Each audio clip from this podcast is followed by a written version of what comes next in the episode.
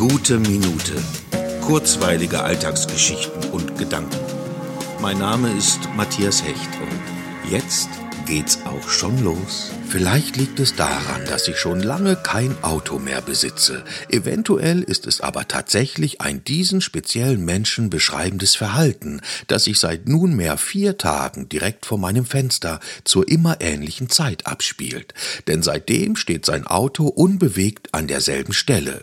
Und wie das Murmeltier, das den Protagonisten des gleichnamigen Films täglich grüßt, erscheint er zur nahezu immer gleichen Zeit, um sein unbewegtes Auto vom Eis des Tages zu befreien und es dann der widerfrostigen Nacht zu überlassen.